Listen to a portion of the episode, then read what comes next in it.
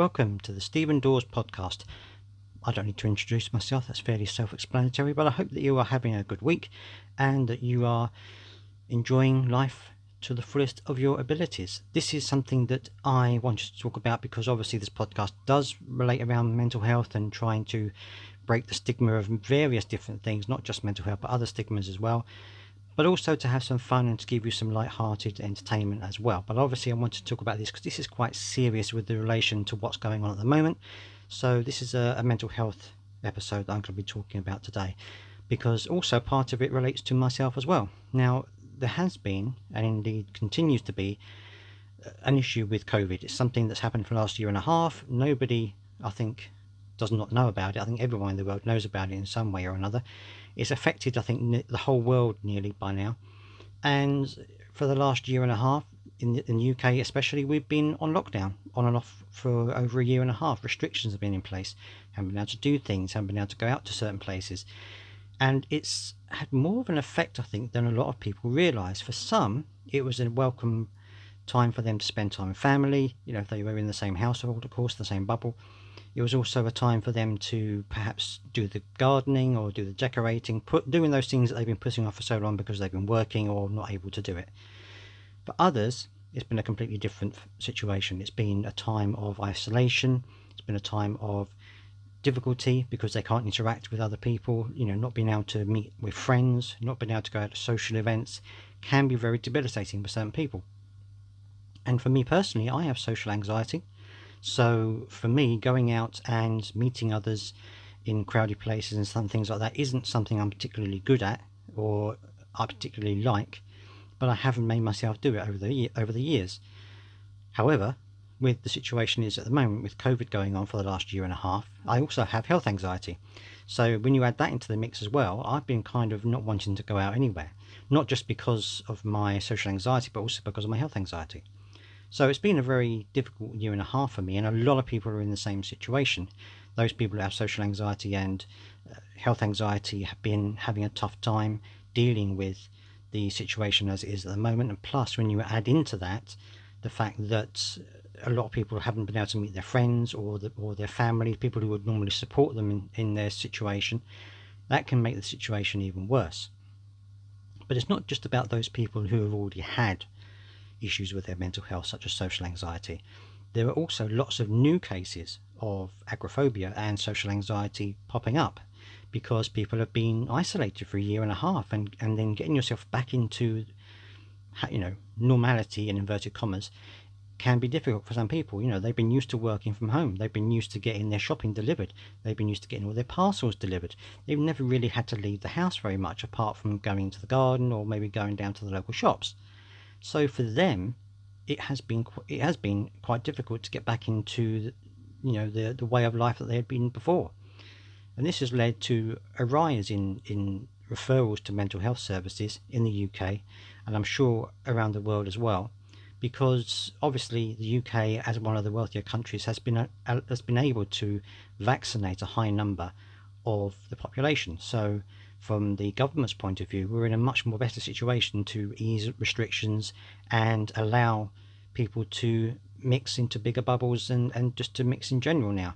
And obviously, for the last week or, or so, we've had no restrictions. So it's just been a case of be careful. Uh, you know, wearing a mask is no longer mandatory. It's uh, something you can do if you want to. And, and I've seen a lot of people still wearing their masks. I still wear my mask because, well, because of reasons, because of my mental health issues. But you know, I, I probably would still do anyway because I think it's important that we still maintain a little bit of caution until we know that we've really kicked this um, kicked this virus. But it is really difficult, and I know there has been a lot of referrals to mental health services that are already struggling with funding and with you know low low staff levels and things like this. It's been very difficult, and there are some fantastic mental health team workers out there as there are in the rest of the NHS in the UK. I'm sure in other parts of the country that and other parts of the world that is the case as well. You know, they work really hard, have worked really hard over the last year and a half, and it's you know it's going to be difficult for them now having to deal with a lot of people who are facing this.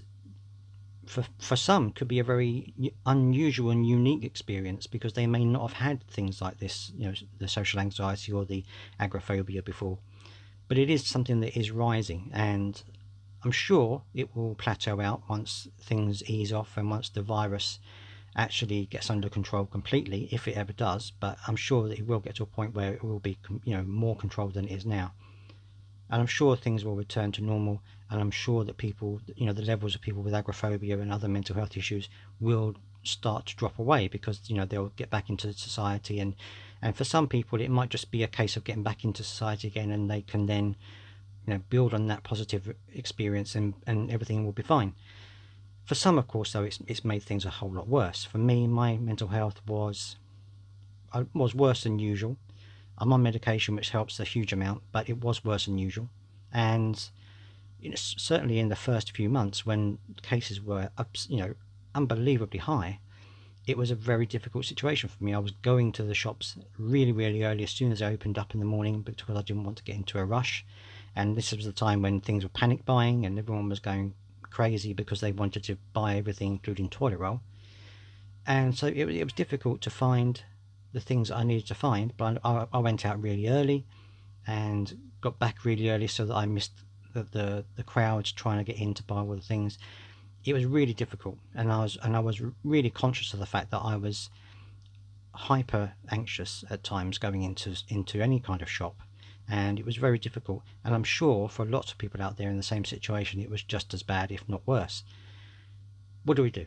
What do we do about it? Well, it's important to talk to someone, be it your doctor, be it your, a therapist, someone who's trained to deal with these situations and these feelings. I'm not a doctor, I'm not trained. So, you know, my advice would be to go and see someone who you can talk about this with. It may be a case that you need some counselling just to help you get through it. I realise getting hold of a counsellor at the moment is going to be really hard. But you know, just talking to someone, talking to your GP, maybe talking to friends about how you're feeling might help. And uh, these things are, are, I thought they were going to be inevitable, and they are. You know, I, I could see that this was going to be a problem, and it is a problem. But I'm hoping that once the virus starts to drop away and we can get it more under control, that this this peak in mental health problems will start to dip away as well once people um, get back into their regular lives and regular routines. Because for some people, routine is very important. It's a hugely important thing. And if they don't have a routine, they kind of feel lost and, you know, without a purpose, especially if you're sat at home and you've been furloughed and you haven't got to go to work or you haven't got to do any work, you're just sitting at home just on your own or, you know, it, it can it can be very difficult because for those people who love to have a, a routine and a plan to each day so hopefully that will start to improve as time goes on now that things are hopefully getting under control. But I would love to hear your thoughts and your experiences on this. If you are agoraphobic, if you if you were before the lockdown and this has got huge and much much worse for you, I'd love to hear about it. If you are if you're the sort of person that's never had a problem with your mental health and the lockdown has created a problem that you're now having to deal with, I would love to hear that as well. And you know, if you want to tell me your story, you're more than welcome to do so. It will be completely anonymous. You don't have to give me your name or anything like that. And I would love to talk about that on a future episode. I hope that you are having a good week. I hope that things are going well for you. And if you are struggling, then just remember that things will get better and just try and try and talk to somebody about it if you can, because that can be a big help. And until next time, I'll see you again. Don't forget to review and subscribe to the podcast if you can. I would really appreciate that. Until next time, see you later. Bye bye.